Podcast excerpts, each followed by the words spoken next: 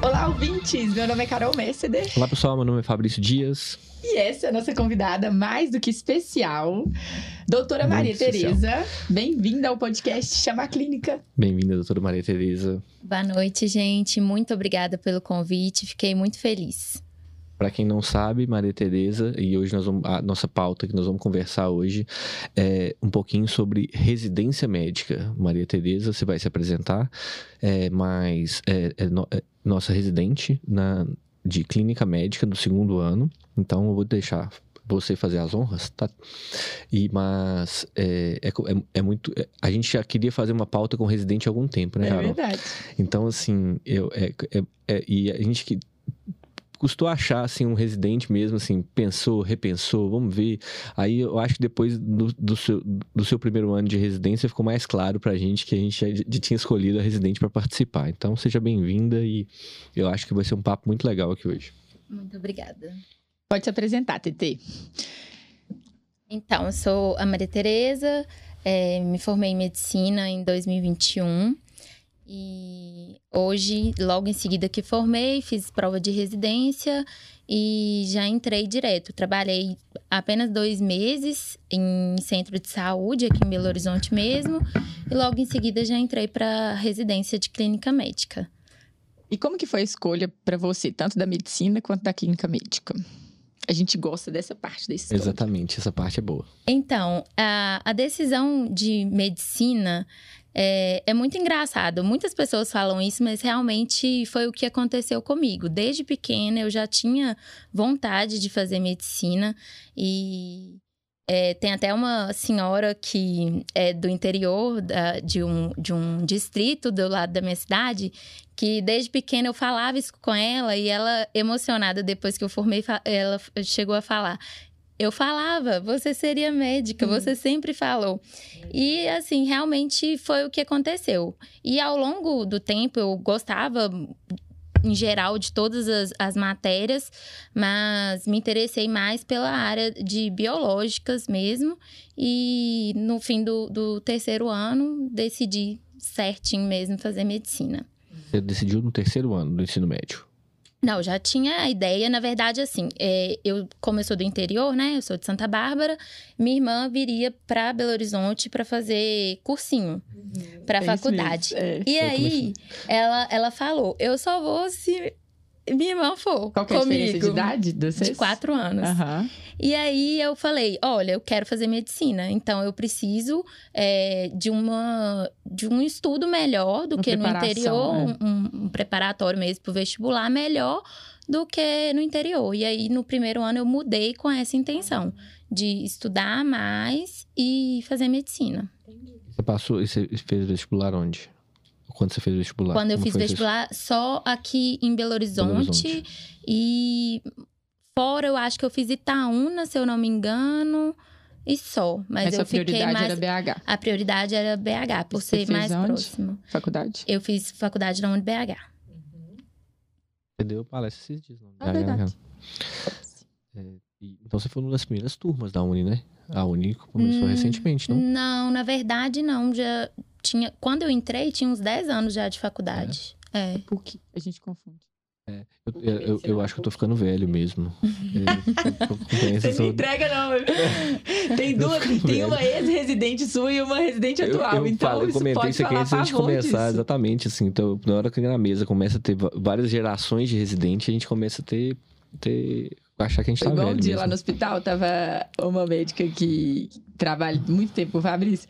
E aí tava eu, minha R2, e eu acho que tinha o Arthur que tava começando. E a R1. A Bárbara.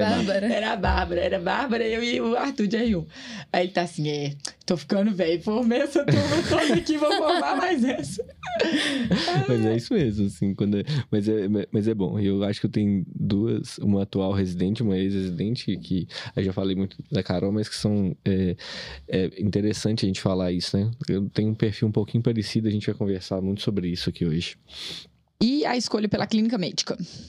Então, pasmem. Eu... Fala bem, bomba. Eu pensei em fazer cirurgia geral. Fantástico.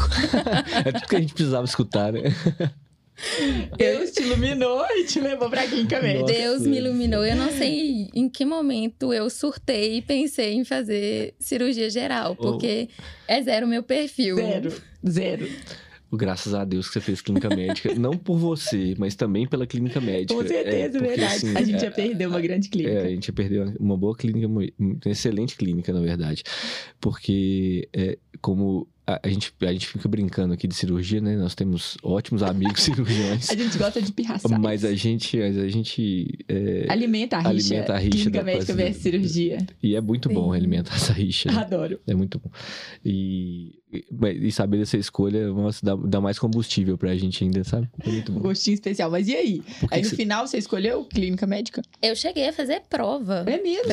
Pra cirurgia geral, fiz mas prova. Você passou? Não, foi iluminação divina mesmo. Deus escolheu por você. Você tava no momento ali de devaneio.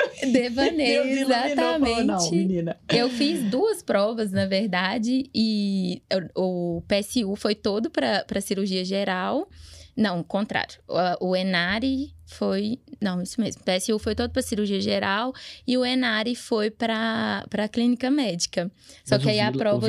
O Vila foi depois, né? Isso. É porque do Vila foi depois.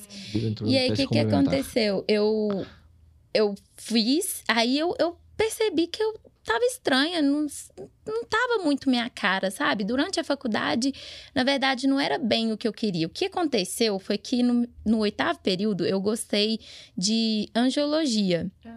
E aí, eu tô assim, vou fazer cirurgia vascular.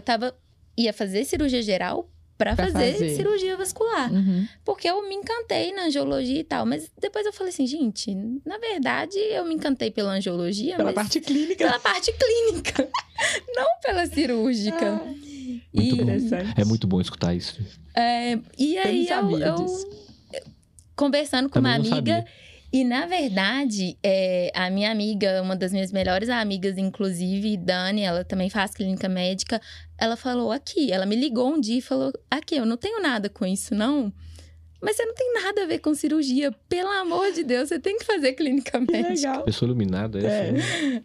E aí, eu decidi fazer, ainda bem. Ainda bem. E aí, você chegou a passar no Enari em alguma... Não. Sim, eu fiquei de excedente no Enari, mas aí eu passei no Vila.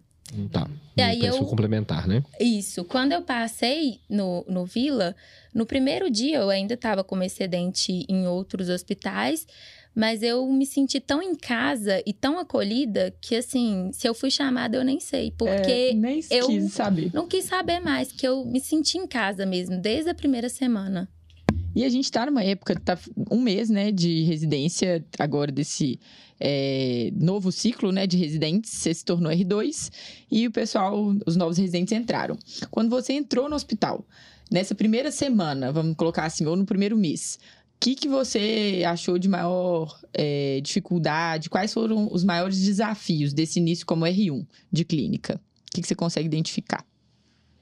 Olha, o maior desafio é organizar a rotina. Eu comecei na enfermaria, né? E é a nossa rotina maior da Clínica Médica. Era essa organização de pensar, vou chegar no hospital, o que eu tenho que fazer? A segunda parte, entrar no quarto sozinha e me apresentar. Sou a médica, né? E aí, já pensava, toda vez que eu ia pra entrar no quarto, eu pensava, nossa, o acompanhante vai me perguntar isso, não vou saber responder metade das coisas. Eu já ficava desesperada com isso. E a terceira, e eu acho que talvez, para uma pessoa muito preocupada como eu, são as urgências que eu ficava tensa. Mas eu acho que isso aí é uma dor incomum, assim, de todo mundo. Porque a gente sai muito despreparado mesmo da faculdade, né? Para urgência, sai... nossa parte prática mesmo, exceto pelos internatos, mas ainda os internatos, eles variam muito, né, de acordo com que você dá sorte com um professor ou outro, até os internatos, eles variam em qualidade, mas a parte prática, sobretudo na urgência, é muito muito distante da realidade, né? Do que a gente vai precisar. A gente, mesmo na residência, eu acho que a gente ainda tem ainda algum déficit na formação na emergência. Eu acho que muitas residências a gente tem uma formação em emergência muito boa. Dentro da clínica médica varia muito mesmo. Varia muito dos locais. E na faculdade eu acho que isso é muito importante, assim. Primeiro porque hoje em dia, e hoje talvez esteja pior, porque se a gente for pegar há 15, 20 anos atrás, a gente tinha muito mais cursos, muito menos cursos de medicina, muito mais espaço pro acadêmico. Então tinha menos residentes. Então pro acadêmico ele tinha um pouquinho mais de vivência dentro da emergência. Hoje eu acho que tem muitas faculdades, poucos serviços de saúde, então você tem uma demanda enorme de estudantes, de acadêmicos e poucos postos de trabalho. Então acho que a gente acaba que também por essa demanda a formação em emergência principalmente fica um pouquinho deficitária, por isso que chega na residência e isso é muito recorrente. O grande receio do residente de clínica, principalmente, né?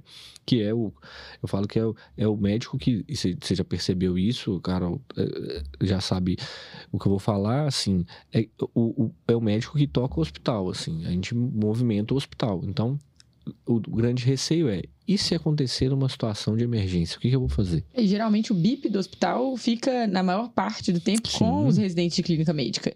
Então você vira a referência do serviço, né? Exceto pelo CTI, que também é uma grande referência nessa parte das emergências, é o residente de clínica médica. Então o bicho pegou, chama a clínica. Chama a clínica. Eu acho que você tocou nos pontos principais mesmo, assim, das angústias da R1. E como que você resolveu isso, assim? Como que foi, ao longo desse R1, como que você foi resolvendo? Na verdade, é um processo, né? Não é um... Eu criei, na verdade, eu sou responsável e coloquei isso em prática com os meus pacientes. O principal que eu falo também falei isso na chegada dos meus R1s, é ter esse compromisso com a responsabilidade com o paciente. Então, eu cheguei e falei, eu tenho que organizar como que eu vou fazer a minha rotina. E isso eu fui adaptando ao longo do R1 e hoje eu já faço de uma forma sistematizada. Amadureceu, né? Ao longo desse R1, você vai testando o que dá certo, o que não dá. Às vezes você faz de uma forma e não deu muito certo, funcionou mais de outro jeito, você vai e muda. Funciona mesmo. E com relação a esse ponto, assim, atender o paciente grave, eu não vou nem falar a emergência, tá? A emergência, a gente vai, talvez seja um outro capítulo, mas atender o paciente grave. Hoje você consegue, se comparado, porque os R1s, o receio do R1 é ter o paciente grave na frente dele e não conseguir conduzir a situação. Hoje, primeiro, você se sente mais preparada para isso e você se sente mais tranquila para cuidar do paciente grave? Em resumo, você consegue enxergar seu amadurecimento. Assim, você chegou com uma R2, você olha e fala assim, nossa, eu dou conta de fazer isso. Você acha que você consegue perceber? Sim, consigo. E eu acho que mais do que resolver, que é uma coisa que eu e o Fabrício já até conversamos, é perceber o paciente grave. E que eu acho que no início da residência a gente não tem essa visão do que é reconhecer, né, o paciente grave. Nossa, e a gente fala isso demais, que são estratégias desde a faculdade com os meninos que são meus alunos, eu falo isso. É. Que se todo mundo sair da faculdade sabendo reconhecer, eu já tô satisfeita, porque é difícil mesmo, né? Exatamente. E eu percebi antes, por exemplo, no dia do meu plantão, o dia que eu chegava lá e pegava o BIP, taquicardia, na hora. Peguei o BIP, taquicardia. Hoje em eu acho dia... esse BIP ótimo. Ai, Deus. Hoje em dia não tem mais isso. Coração bate normal ali. Coração bate normal. Eu já chego e a questão agora é que... Eu além de ter responsabilidade, quando não sou eu no plantão e é alguma R1, aí eu tenho a responsabilidade também de ajudá-los, né? Você vira referência, né? Exatamente. Mas isso é muito legal. Eu acho que você consegue ter essa visão de ser referência do R1. Eu acho que o R2 que consegue ter essa visão, eu acho que assim, ele tá um passo à frente, sabe? De que ele pode... ajudar o colega dele de residência do primeiro ano e, ao mesmo tempo, ser o exemplo para ele. Então, assim, o R2 que tem essa visão, ele constrói, e eu estou diante aqui, de novo, de duas residentes, a Carol, que foi residente, você atual, que tem esse senso, que a gente consegue enxergar isso como referência mesmo. Se o R2 se espelhar em você, ele vai ser...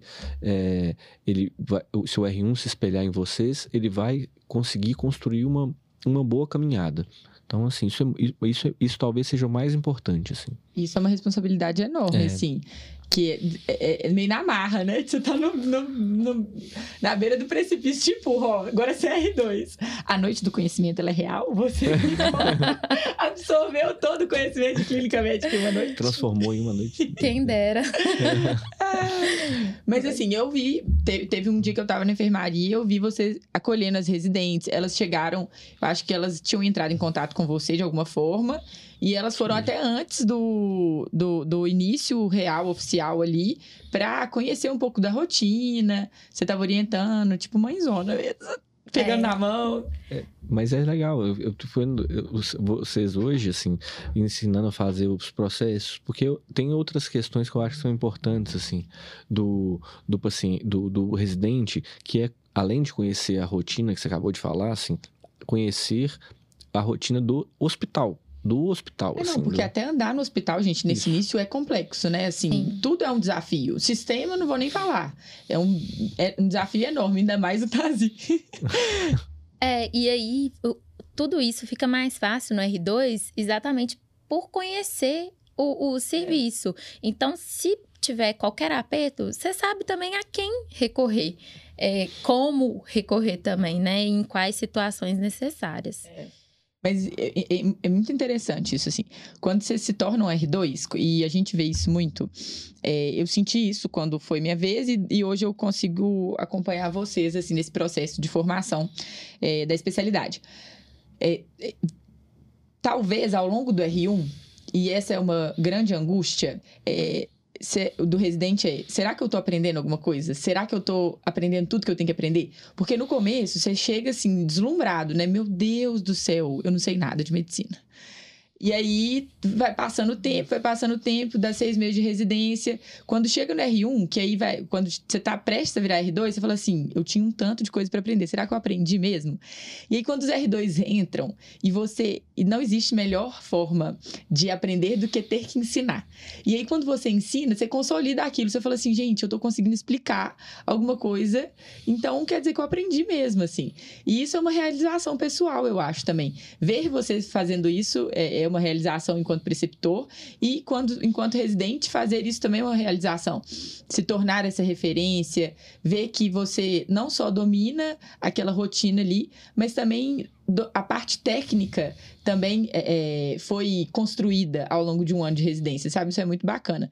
E no R2, eu acho que todo residente, quando tá no meio pro final do R2, fala assim, meu Deus, eu não queria formar mais.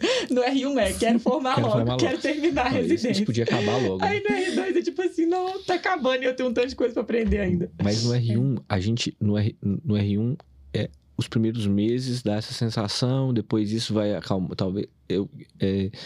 Quero ver a sua impressão, mas assim, minha sensação é que vocês vão acalmando e fui residente não tem muito tempo, mas é que a gente vai acalmando um pouquinho no início aquela ansiedade para acabar, depois você vai acalmando. Você falou, é tudo um desafio, né? Até as coisas práticas ali do dia a dia são um desafio. Depois você domina isso, os desafios eles vão mudando ao longo desses 2 anos, né, de clínica médica. Você consegue ter essa impressão? Essa visão da sua evolução pessoal mesmo, assim. Médica. Sim, eu até comentei, tudo eu comentei antes com o Fabrício, porque o Fabrício é meu chefe. E eu tive a oportunidade... Finalizamos um estágio esse mês, né? Mês passado eu tava com ele na enfermaria, agora eu tô no CTI. E aí eu falei isso com ele, que... Eu sempre fui muito insegura, por preocupação mesmo. E aí, eu senti no mês de março, uma evolução muito grande. Porque em nenhum momento eu claro que assim, né, tinha minhas dúvidas. Vou ter sempre. E recorria ao Fabrício, então eu ficava super tranquila de resolver. Mas eu fiquei muito mais segura de entrar no quarto do paciente. Uhum. Toda aquela história que eu falei antes de organizar a rotina já estava tranquilo. Então, menos uma preocupação. Entrar no quarto do paciente já não é um problema mais. Eu entro tranquila. Não que eu não tenha minhas dúvidas. Mas você sabe até o jeito de levar aquela situação, né? Exatamente. Eu não vou ficar mais nervosa se eu não souber responder. Eu vou saber falar também, que depois eu volto para informar. E quando acontece algum código, alguma coisa, se fosse a Maria Teresa R1, ficaria desesperada. Hoje eu tenho mais tranquilidade. Claro que a gente conta com o suporte sempre dos chefes, mas com muito mais tranquilidade. E interessante isso. Até a gente, eu te falei, isso aconteceu uma parte, já aconteceu algumas vezes com você também, quando você era residente, lógico. Eu estava... A diferença do R1 pro R2. Maria Teresa a gente estava na enfermaria agora. Teve um dia que a gente estava mais corrido. Eu, com uma certa frequência, essa correria, né? Mas... Todo dia. Mas teve um dia que eu falei assim, vamos dividir. Você pode fazer na alta do paciente que eu vou lá dar alta. Não. Eu vou no quarto. Eu quero ir no quarto do paciente. Eu falei, tá bom, eu entendi. Vai fazer na alta. E o que é? Faz uma alta lá. Eu vou no quarto. Eu quero ir lá no quarto. Mas esse senso de pertencimento do paciente, o paciente como seu. Eu acho que, assim, o residente também que tem essa visão, que você é a médica do paciente.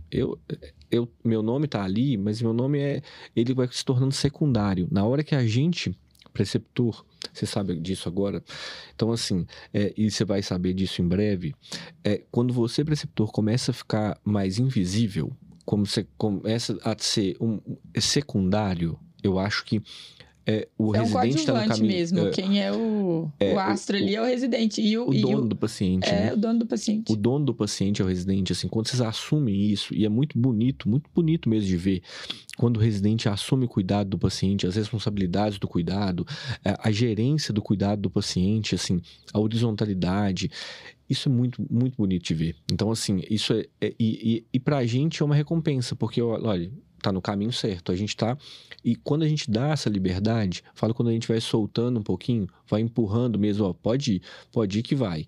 E tá indo, tá caminhando. A gente sentir esse feedback do paciente. Às vezes a gente entra no quarto com vocês, os residentes, e aí a gente fica aí, o paciente se referindo o tempo todo, muito bom. Então, quando a gente entra no quarto e fala, mas a doutora Maria Teresa não veio? Não veio, exatamente, cobra a gente. Isso é muito bom. É muito bom. E eu acho que o melhor, assim, é quando a gente consegue passar para vocês. Algumas pessoas já vêm prontas, assim. A verdade é que a gente só tem que lapidar no processo. Sim. E a técnica, um pouquinho da rotina, um pouquinho da experiência que vai pegando, mas que já vêm muito prontas. Mas o mais... Pelo menos pessoalmente falando, assim, o que mais me realiza é quando a gente consegue transmitir e a gente compartilha dos mesmos valores, assim. Eu vejo muito isso em você, que é esse interesse genuíno pelo paciente mesmo, assim, que é se comprometer com o cuidado dele. Então, meu horário hoje não é ficar o dia inteiro aqui no hospital, não, mas e daí, meu paciente? É claro, gente, que todo mundo, ninguém vai viver em prol de hospital todos os dias da vida, não. A gente não prega isso, tem muito mais do que a medicina nas nossas vidas. Mas... Primeiro, na residência, isso é super importante. Eu já ouvi você falando muito sobre isso, assim, dessa doação nesse período de residência, né? Que é fundamental, enquanto profissional em formação, mas também depois, enquanto o resto da carreira médica, porque é muito disso, assim. Às vezes você está saindo do hospital e um acompanhante chega para conversar. É isso, a nossa vida é essa, é um pouco de imprevisibilidade mesmo. Tem hora para chegar, mas não tem hora para sair. Depois não muda muito isso, não. Exatamente, isso eu acho muito importante. Eu falei isso também com meus R1s, que é responsabilidade de horário, chegar antes. O horário de chegar no hospital, teoricamente, é 7, mas eu passei para eles que era 6h30, 6h40. Eu achei o máximo. Isso é muito bom. Isso é muito bom. Porque... Todo preceptor precisava de uma Maria Teresa como R2. Todo. Ia facilitar a vida. Que eu acho que, inclusive, facilita a vida dos chefes e que a gente tá ali também para aprender e também ajuda na rotina, com certeza.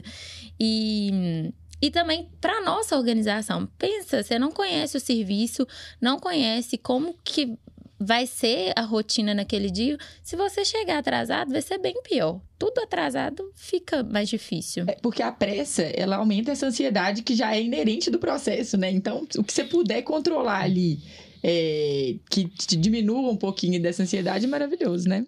Eu acho que o que... E aí, dentro disso, eu... de novo, assim, vocês parecem nesse sentido e me chama muito a atenção a organização. Organização e sistematização, assim. Como que você construiu isso? Como que você desenvolveu isso? E essa pauta aqui é ouro. É, ouro em forma de conteúdo. Porque são dicas maravilhosas de uma R2 com muita performance. Então, meio que mastigar as coisas, assim. Qual que é o segredo? O que você colocaria aí como dicas práticas mesmo, para quem está começando na residência? Então, primeira coisa, os materiais. Posso falar disso? Pode, por favor, fale disso. Porque eu estava com acadêmicos que não têm esfigmo no hospital, fazendo internato de clínica médica. O básico, assim, essa parte eu acho que eu nem precisaria falar, né? Isso aí, é o óbvio que precisa ser dito. O óbvio também precisa ser dito, né? Mas assim, esfigmo, esteto, oxímetro, tudo isso é importante. Um termômetro... mas assim, de outras coisas, assim, de curiosidades para um residente, canetas, muitas canetas, porque os preceptores sempre não têm canetas. Os preceptores não têm canetas, perdem as canetas. Eles perdem as próprias canetas e as canetas dos outros, acontece sempre. Inclusive mesmo. Essa semana eu tô com uma caneta Maria Teresa. Inclusive essa caneta aqui é do estúdio, obrigada, foi um gift que eles me deram aqui. Eu peguei uma caneta emprestada com a Maria Teresa essa semana e não devolvi. E eu tô falando que eu não vou devolver, obrigado. É a reserva, Fabrício, tá vendo? Já tá na dica. Pode ficar com a caneta. Então, adorei. A caneta do preceptor é ótima. Em suma, deem canetas para os seus preceptores. Compre caneta para você e do preceptor. É fantástica essa dica. Outra coisa, além de caneta, eu gosto de canetas coloridas porque anotar o que é de mais importante. Outro ponto, o marca-texto. Marca-texto é super necessário, não só para sua organização, mas também, por exemplo, ter uma dose especial. E isso eu vou falar, acho que é importante também da relação com as técnicas, as enfermeiras, a equipe, né? A equipe multidisciplinar também é muito importante. Por exemplo, nessa parte das técnicas. Se você precisa de uma dose especial, né? Simplesmente você entregar lá a prescrição e ela adivinhar que tem uma dose especial. Eu falei sobre isso essa semana no Instagram, porque isso muda muito mesmo, assim. A forma... Porque muda o final da cadeia, que é o que mais importa, que é o atendimento do paciente. Mas muda uma série de processos antes, que é a nossa relação com essa equipe, exatamente, né? Que estabelece confiança, interesse, cuidado, né? Com elas também, tipo, não é tacar o negócio e elas que se virem pra procurar. Exatamente, e eu vi, né? essa postagem, inclusive, e é do por favor e muito obrigada. Elas estão ali trabalhando como você. Então, cada um com o seu trabalho, mas todas com o objetivo de cuidar do paciente. Então... Marca a dose especial, entregue em mãos. Se a técnica responsável não estiver, entregue para outra e pede para avisar. Isso acontece com tranquilidade, mas fala, uma dose de ataque aqui para tal paciente, por favor e obrigada, né? Eu acho que é o básico também. E é isso. Além do marca-texto, também tem o grampeador, que ajuda também. Mas, enfim, são coisas que só de dicas, assim, nada extra, exatamente. Mas é muito importante isso. Muito. Porque isso ajuda muito. Isso é uma... E eu acrescentaria ainda, porque eu sou old school. Hoje em dia, os meninos têm vários que têm iPad, anota ali, chiquérrimo. Mas eu sou a minha agenda, que ainda é de papel. Eu também sou senhora. Eu tinha pranchetinha, achava o máximo, assim, minha prancheta. Colocava meu nome, que eu perdi ela no hospital sempre, mas outro ponto que eu ia falar é disso, que eu pensei, a prancheta. Em vários momentos, eu tentei fazer folha separada de cada paciente. Fui fazendo dessa forma. Só que eu percebi que na hora de passar o caso, e também a equipe de enfermagem perguntar, tal paciente está em qual leito? Geralmente eu sei de cor os meus pacientes, mas às vezes tem muitas admissões, você não vai saber. Então, com uma folha só, com todos os pacientes, você tem uma visão global. E chega no ponto também para organizar a ordem de ir nos pacientes, que eu acho muito importante. Geralmente, os hospitais têm uma rotina de horário de alta, né? 9 horas, pelo menos agora lá. Isso, em geral é 9 horas mesmo. É, e aí você tem que pensar, ó, prioridade alta. Já adiantar, se possível, essa alta no dia anterior para chegar e já liberar o paciente cedinho. Depois que liberou as altas, vai para os pacientes graves ou potencialmente graves. Passa neles primeiro, depois, se não tiver nenhum paciente grave, passa nas admissões. Eles não foram vistos ainda. Vem, às vezes, né, de outros hospitais ou do pronto atendimento com o diagnóstico, mas pode ser que seja outro. Então, isso é importante, essa organização. E depois... vai na sequência que... Eu tô emocionado de escutar essas coisas, porque assim, é o que a gente ensina, né? É o que a gente fala, isso é como que organiza, né? Então, assim, ver que tá, isso vai amadurecendo e na sua visão, a visão de entender o quão importante são essas coisas, quão importante dar uma alta até as 9 horas da manhã para o hospital, assim, a importância disso para o serviço e a importância disso para o seu paciente. A organização de ver o paciente, que é uma admissão antes dos outros, isso é bem legal. Sobretudo nos plantões, né, TT? É muito corrido, gente, porque às vezes você vai ter a sua... Quando você tá na sua rotina ali, até que você consegue estabelecer, talvez um paciente intercorra e tal, mas não é o habitual, não é o dia a dia, né? Você consegue estabelecer, você já tem traçado seus pacientes, uma admissão outra que você não conhece, você dá uma olhadinha ali e consegue traçar essas prioridades. No plantão, é um tanto de demanda ao mesmo tempo. Se você não faz esse exercício de sistematizar e de elencar as prioridades, você não anda com seu plantão. Porque você fica louco, igual uma barata tonta andando. Então, isso é fundamental na enfermaria e te destaca, te diferencia na hora do plantão, de você dominar seu plantão. Seja com BIP, até mesmo no CTI, porque as demandas elas vão surgindo a todo momento. Alguém te pergunta isso, Dana, se você já não tiver traçado ali, opa, o que eu tenho que fazer primeiro? Vamos liberar as altas, vamos fazer não sei o quê, esse paciente está mais grave.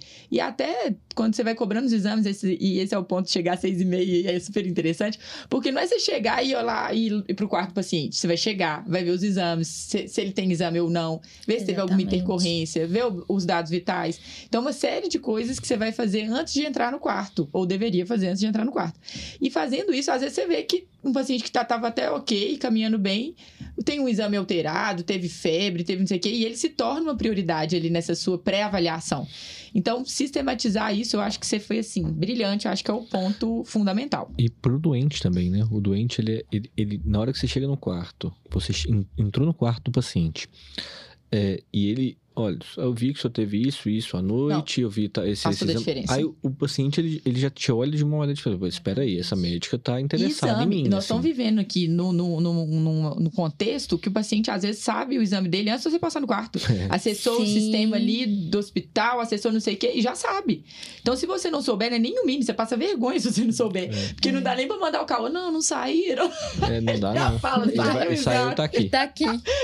Exatamente. E aí, você pega de surpresa. Porque você tem que interpretar o exame na frente dele. Exatamente. Então, essa dica achei de ouro, TT. O que mais? Dessas dicas, da rotina, dessa parte mais prática. Outra coisa que eu acho legal nessa parte de exames é uma folhinha que eu uso que... com todos os exames. Que você vê longitudinalmente, né? É exatamente, fazer comparação. Porque... ver um exame solto assim, você não sabe se o paciente melhorou ou teve uma piora. Perfeito. Então, isso eu acho que ajuda bastante. Fazer uma tabelinha básica, todo serviço tem, você não precisa nem ter o trabalho de fazer, só imprimir. Verdade. E completar. Outra coisa de exame que eu pensei aqui agora, na hora que vocês falaram isso, foi os exames de imagem. Às vezes, o exame de imagem não é feito no mesmo dia.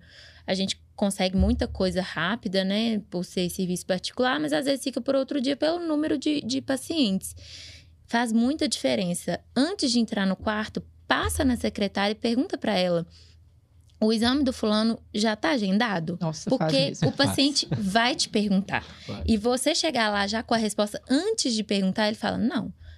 Ela tá preocupada. Isso reforça uma coisa que é fundamental, que é a relação médico-paciente. Ele vai se sentir mais confiante, mais seguro e, principalmente, vai sentir que você tá realmente ele cuidando dele, interessada em resolver a vida dele, né? Isso é elite. Elite mesmo. É muito legal de ver, é muito lindo de ver, porque... Tô emocionada, eu precisava de um lenço aqui. Não, eu tô claramente, assim, é difícil até de falar, porque, assim, quando a gente vê... Esse episódio vai ser um episódio obrigatório pros R1s agora. Com certeza absoluta. Nós vamos divulgar pra todos, inclusive. Porque quando a gente vê... E quando a gente fala se importe, eu acho que a gente está falando de se importar com o paciente. Tudo aqui está girando em torno do paciente. A gente está falando de uma rotina da residência, que é um período da vida do médico, mas que tudo isso girando em torno do doente. Assim, o seu paciente como centro. Na hora que o médico, residente, consegue entender isso... E assumir o protagonismo desse cuidado. Pronto. Porque tem muita residente que se coloca à margem desse processo. Tipo, eu sou só o residente. Gente, por favor, vocês são a figura mais importante no cuidado daquele paciente. Às vezes, lá na nossa enfermaria, não é o mesmo médico que passa todos os dias. Então, eu vou algumas manhãs, a Amanda vem, vai outras. A gente consegue, entre nós, pela nossa dinâmica, não perder a horizontalidade. Mas e a gente sente isso muito. Quando o residente assume esse protagonismo, a gente fica secundário. Às vezes eu nem passei os casos para os meninos e eles sabem de tudo, porque o residente está vendo aquele doente todo dia. Então, assumir esse protagonismo. Você não é só o residente, você é o responsável pelo cuidado. Porque daqui 2 anos, gente, vocês serão. Então, se você já treinou isso ao longo da sua residência, pronto. Você vai chegar lá na hora do vamos ver, jogo é jogo, treino é treino, mas assim, na hora que você treina pra valer mesmo, na hora do jogo você não tem dificuldade. Então, isso faz muita diferença. E assim, diferença. Eu falei isso hoje com vocês lá no CTI, assim, se você fizer esse exercício de se colocar no lugar do outro, por exemplo, se fosse... eu ali, como paciente, o que eu ia gostar do médico fazer, isso é pra mim? Se fosse eu enquanto enfermeiro, enquanto técnico, como que eu ia... Se fosse eu enquanto interconsultor, como que eu ia receber essa interconsulta? Se vocês fazem esse exercício, vocês conseguem melhorar muito a forma de trabalhar. Tem gente que tem, para algumas pessoas, que isso é muito natural, mas quando não é, fazer esse exercício melhor. Fala assim, poxa, se eu recebesse esse pedido de exame aqui, eu ia entender o que o médico tá pedindo? Porque pra gente que tá acompanhando o paciente é óbvio, mas pra quem vai receber... Não, tá, deu pra entender. Opa, não. Tipo traço, sei lá, você pediu uma TC de tórax, colocou um traço. Gente, isso é um desserviço. Porque o médico que vai fazer o exame e ver, ele vai falar assim, poxa, eu nem sei por que pediram esse exame. Enquanto se você coloca derrame, pleural, paciente mantendo curva térmica, complicação, interroga. Pronto, ele vai bater o olho e falar, opa, peraí, eu olhei esse derrame rápido, deixa eu voltar aqui, será que tá complicado mesmo ou não? Isso faz muita diferença, assim, eu acho que é um pouco de tudo isso que você falou, mais repetidamente mesmo, pra gente frisar a importância disso tudo. Não, de novo, assim, se importar com o seu trabalho e a essência dele, que é o paciente, né? E assumir esse protagonismo, que eu acho que é fundamental. Assim, é fundamental ser o centro mesmo. Então, mesmo no CTI, que a equipe multidisciplinar é maior, a quantidade de médicos é maior, você está ali como residente, mas tem um plantonista, tem um médico horizontal, tem um coordenador do CTI, tem vários médicos ali na cadeia, assim, tem um médico, o interconsultor, o dono do paciente que está ali. Quando você consegue transitar dentre todos esses médicos, assumindo o cuidado do paciente, assim, a qualidade do trabalho é melhor, a qualidade da assistência ao paciente é melhor. Então, eu falo isso com frequência, assim, os hospitais que têm residência médica, eles prestam uma assistência melhor.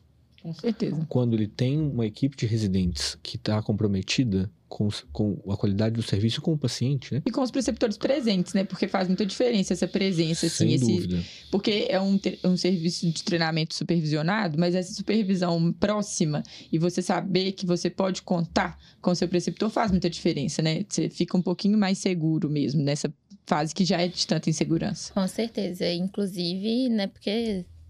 tô aqui na presença do Fabrício, não, mas eu tenho sorte de todos os preceptores, que lá nós somos muito bem orientados, acompanhados.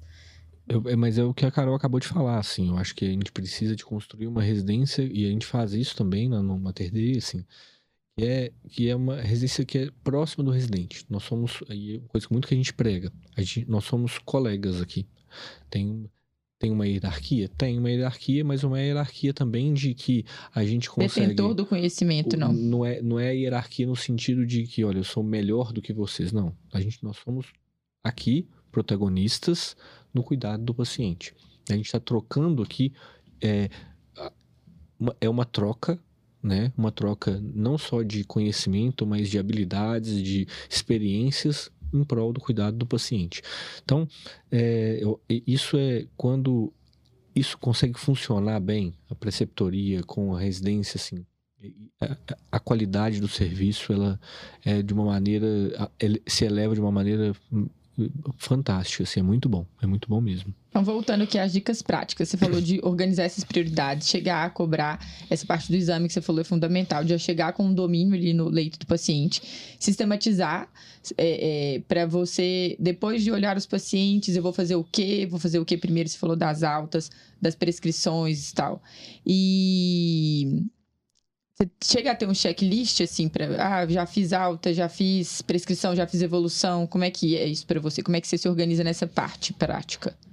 Aí, aquela questão da folha única é exatamente para marcar. O paciente da alta, por exemplo, eu coloco um X bem grande que aquela demanda já foi.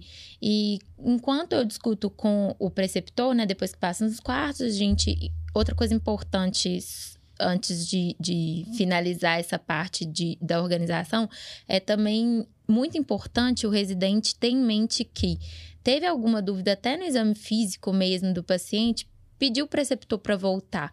Porque às vezes a gente até esquece disso, que eu acho que faz muita diferença. Que às vezes a gente quer resolver, prescrever, evoluir, mas aí ficou alguma coisa do exame físico de aprendizado. Às vezes não vai mudar muito na sua conduta, aquela coisinha específica, mas volta para aprender mesmo. Eu pensei nisso aqui agora. Ótimo. Excelente. Mas assim... E às vezes o residente fica com vergonha de perguntar, né? Fica com vergonha de não saber. E isso é uma bobeira, assim. A gente fala muito que não existe pergunta boba. Não existe. E a gente sabe que a curva de aprendizado, vocês estão ali para isso mesmo. Então, esse auxílio, às vezes até...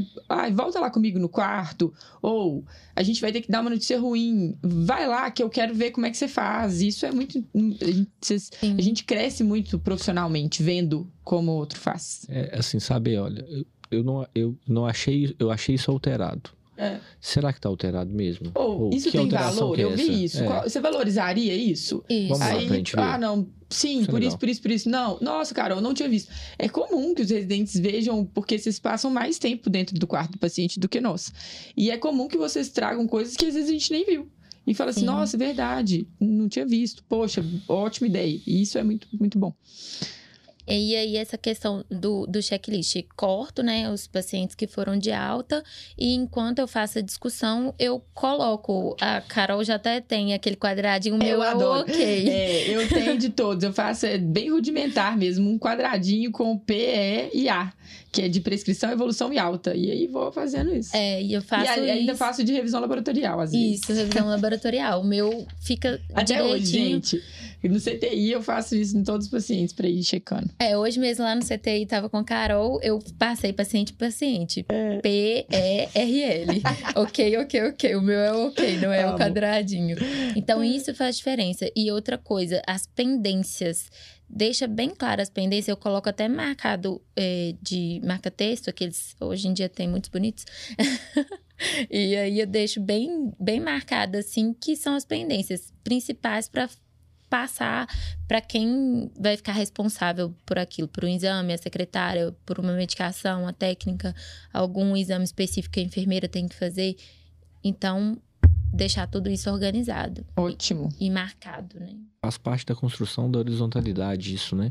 Então, você planejar o seu paciente, né? Então, na hora que você coloca pendência, você nada mais é do que você está planejando o andamento do seu paciente no hospital, assim, o andamento a evolução clínica dele. Você tá, eu estou planejando esse exame para tal dia, ou mesmo essa pendência, existe essa pendência para alta, existe essa pendência... Tem que resolver isso. Tem que resolver isso. Isso é planejamento, assim. E quem consegue fazer essa organização, eu acho que consegue ter um domínio maior do caso do paciente, muito maior.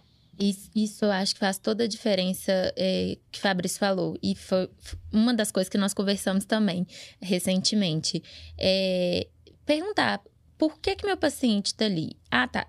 É a situação mesmo, porque às vezes ele veio com uma queixa, tá, mas já foi resolvida, agora tá em outra situação. Então, qual que é a situação de agora? Pensa e escreve. A situação é essa, essa, essa. Então, o que falta de pendência para alta? Ou não, esse paciente ainda fica aqui, mas o que que eu posso ajustar para essa alta ser mais breve e com segurança? E assim, eu acho que é pensar, e que é isso que você falou, pensar diante do caso do seu paciente. Por que que meu paciente está aqui? O que que eu tenho que fazer para ele receber alta? E para pensar em soluções mesmo, porque quando você chega com o preceptor, ele vai te orientar, ele não vai te dar tudo pronto. Porque se você quiser, ele vai dar, você não vai ter que raciocinar, ele vai falando, é muito fácil, né, pra gente, assim, porque vai natural. E, às vezes, você fica um anotador de coisas. E não é essa a ideia. A ideia é que vocês construam o raciocínio. E fazer isso sozinhos, treinar sozinhos, faz muita diferença. Que é isso que você falou. Fundamental.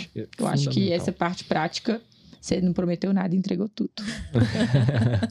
Dicas gerais agora, pra gente finalizar. Estamos acabando aqui nosso episódio, que a gente poderia ficar falando mais 3 horas. Nossa, tranquilamente. Sinceramente, porque é um assunto que a gente ama, que eu já vi que você gosta também.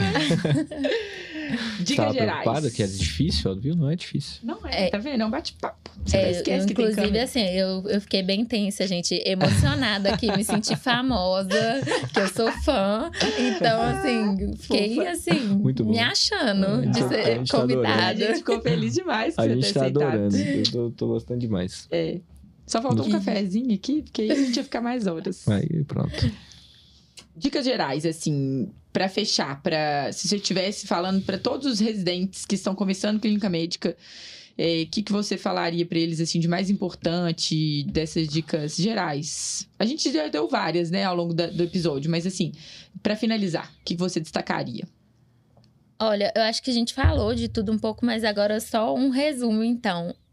Acho que, assim, se entreguem. Eu acho que é isso. Se entreguem à residência. Pensem que aquilo vai ser o diferencial para a sua vida médica. Então, aproveita que você tem pessoas, eu pelo menos tenho chefes maravilhosos que estão ali para me ajudar e me ensinar de medicina, e não só de medicina, da vida também. E aproveitem esse momento... Sem hora, como eu falei, sem hora para ir embora, ser pontual, preocupar com o paciente, conversar, entender melhor. Não tendo pressa, você vai conseguir entender melhor, você vai fazer as prescrições, as burocracias, as obrigações, né? Em geral, com qualidade. E o principal é isso, o cuidado com o paciente. Se você chegar na residência pronto para se entregar aquilo e tá disponível, disponibilidade, eu acho que é a palavra. Perfeito. Estar disponível para os seus chefes e para os seus pacientes, acho que tá resolvido. Você consegue fazer uma boa residência e ter esse cuidado com o paciente de qualidade. E tem muito a ver com isso que a TT falou. A residência, gente, é um período da construção da carreira de vocês. A gente fala muito isso e tem impossível não destacar isso de novo, assim. Geralmente, a porta de entrada no mercado de trabalho de vocês. Então, o que vocês construírem ao longo da residência de vocês, essas imagens, elas ficam. Essas impressões, elas ficam. Então... Ao longo desses 2 anos, vocês estão deixando uma série de impressões. Escolham, além disso tudo, dos valores, do paciente, que é o centro do nosso cuidado. Poxa, às vezes você não precisa dar aquele plantão, mas seu chefe está precisando. Até essa visão crítica diferencia. Porque na hora que você se mostra disponível para os seus chefes, e isso tem a ver com o que você falou, você vai ajudá-lo e uma mão lava a outra. No futuro, quando tiver alguma oportunidade, ele também vai lembrar de quem ajudou ele. Então, essa visão de carreira é muito, muito importante. As pessoas perguntam muito, nossa, Carol, mas você é muito nova, você acabou a residência e entrou na preceptoria e já antes, no R1, já trabalhava em 2 hospitais, no CTI. Por que isso aconteceu? Não foi de graça. Foi construído, foi com trabalho, com dedicação, com comprometimento, mas também com essa visão de carreira. Opa, eu não precisaria fazer agora. Eu não estou querendo, inclusive, fazer. Eu não estou querendo dar esse plantão no CTI aqui, não. Mas está descoberto, eu vou ajudar alguém e não é que eu vou fazer esperando que recompensem, não. Mas essa recompensa, ela chega, é inerente. Então, essa visão crítica de construção de carreira é um plus que, quando a pessoa tem e junta tudo isso que você falou aqui, é impossível dar errado, TT. É impossível. É impossível. É, e tanto é que não tá dando, né? Então, assim, tá dando super certo, né? Então, assim, porque... E a gente fala isso muito aqui, e a gente fala isso muito para os residentes, é muito bom ver quando o residente, ele acredita nisso. Você pratica isso. Então, a gente vê isso na prática. Nós somos testemunhas disso, que o que você acabou de falar, você faz isso na prática. Então, assim, você pratica o que você está falando. Suas ações, elas só corroboram e endossam o que você acabou de falar. Não é uma coisa que você está aqui falando e na prática é diferente, não. É exatamente a mesma coisa. Eu lembro do episódio, inclusive, com a TT. Eu estava de plantão no CTI, o Fabrício, coordenador horizontal do CTI, um dos CTIs que eu trabalho, e coordenador do PS e da unidade de internação lá do Vila da Serra. Aí, 1000 escalas pra fazer, de vez em quando dá uns rolos, né? Me salvou numa escala. Aí eu tava saindo do plantão, ele tá assim, meu Deus do céu, fiz uma cagada. Eu falei, o que que você fez? Eu coloquei o plantonista pra amanhã, e aí eu achei que era hoje, e dou sem plantonista pra hoje. Aí ele... Ai, meu Deus, quem que vai me ajudar? Manda mensagem pra Maria Teresa. E ela deixou de ir numa festa pra fazer o plantão pra mim. Foi aquele de 6h40 da noite. 6h45. O plantão era 7. Não era? 6h45. 6h45, era 10 pra 7 eu liguei pra ela. Ela tô arrumando pra uma festa, não tem jeito. Passou 5 minutos, ela me ligou. Eu não vou na festa, não vou dar o plantão. Eu falei assim, meu Deus.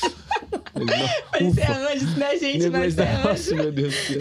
Verdade. Não é verdade? Eu lembrei aqui agora. Foi, verdade verdadeira. Aqui, mensagem final, que o papo tá bom, mas infelizmente nós temos que terminar. Vamos lá. Antes, eu gostaria de te agradecer, foi uma delícia ter o episódio. Eu já imaginava que esse papo ia ser bom, mas assim, é porque a gente compartilha e eu não tenho tanto contato assim com vocês, mas o pouco que tem a gente já consegue ter uma imagem, assim, ter uma impressão. E conversando um pouquinho mais, a gente vê que as coisas fazem sentido e a gente consegue contaminar vocês, assim, um pouco com essa nossa paixão pela clínica médica, pelo nosso interesse pelo paciente e que a gente pratica tudo que a gente acredita mesmo, né? Então, é um exemplo maior... A gente ensina muito pelo exemplo. E ser isso para vocês nos dá muita responsabilidade, mas é muito gratificante também.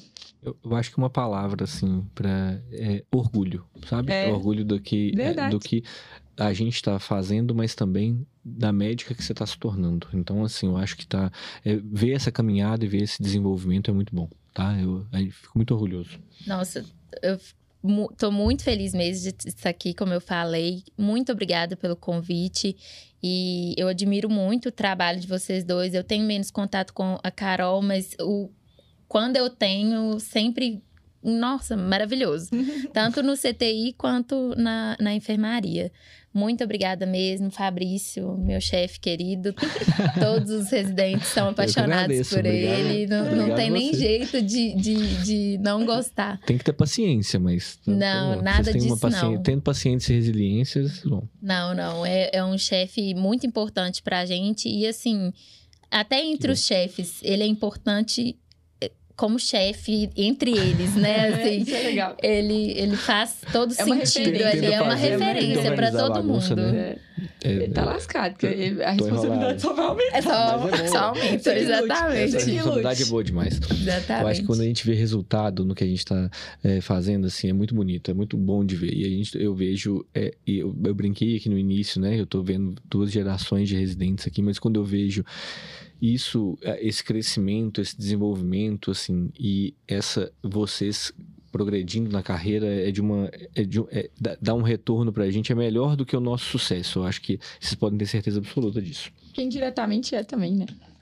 Eu acho que, de frase pra hoje, eu acho que é uma frase do Carl Jung, que ele é um psiquiatra e psicoterapeuta britânico, sabe? Ele fala uma coisa muito interessante, que eu acho que é muito dentro do que a gente prega na medicina. Conheça todas as teorias, domine todas as técnicas, mas ao tocar uma alma humana, seja apenas outra alma humana. A gente fala muito de humanidade, né? A gente fala muito de saiba medicina, mas seja humano. Na hora que você tá ali, você tá diante de um ser humano. Então, seja caridoso, seja solidário, seja sensível, seja muito empático. É empatia. Eu acho que aqui existe outra pessoa ali com uma história, com uma vivência. Respeite isso e que eu acho que... E se importe pelo seu paciente, que eu acho que a chance de você fazer um bem para ele vai... Assim, ela se multiplica por 1000, assim. É o que a gente fala, que o conhecimento ele é a base. Não existe medicina sem o conhecimento, por isso que a gente fala tanto sobre medicina baseada em evidência, sobre se atualizar, o poder disso, dessas ferramentas diante da tomada de decisão do paciente. Mas isso não tem valor sem essa outra parte que é fundamental e que nos diferencia na nossa profissão, que é essa visão do paciente como o mais importante ali do nosso cuidado, como o centro mesmo. E esse comprometimento com o cuidado dele é fundamental. E vocês dois são inspirações para isso. Obrigado. Com certeza. Obrigado. Obrigada. A gente agradece muito. Foi uma delícia voltar a gravar aqui nesse estúdio. Eu estava com saudades. Também estava com muita saudade. Foi ótimo o papo. Foi hoje. Ótimo. Foi amei. Muito bom. Recomeçamos aqui com o pé direito. Um super pé direito. Recomeçamos o ano, né? É verdade. O ano, a gente, primeiro do ano. Oficialmente, né? Oficialmente, primeiro do ano. E, mas a gente já gravou várias antes online, né? Vários episódios, né? Então, assim, eu acho que recomeçamos bem. Um beijo. Até a próxima. Um abraço.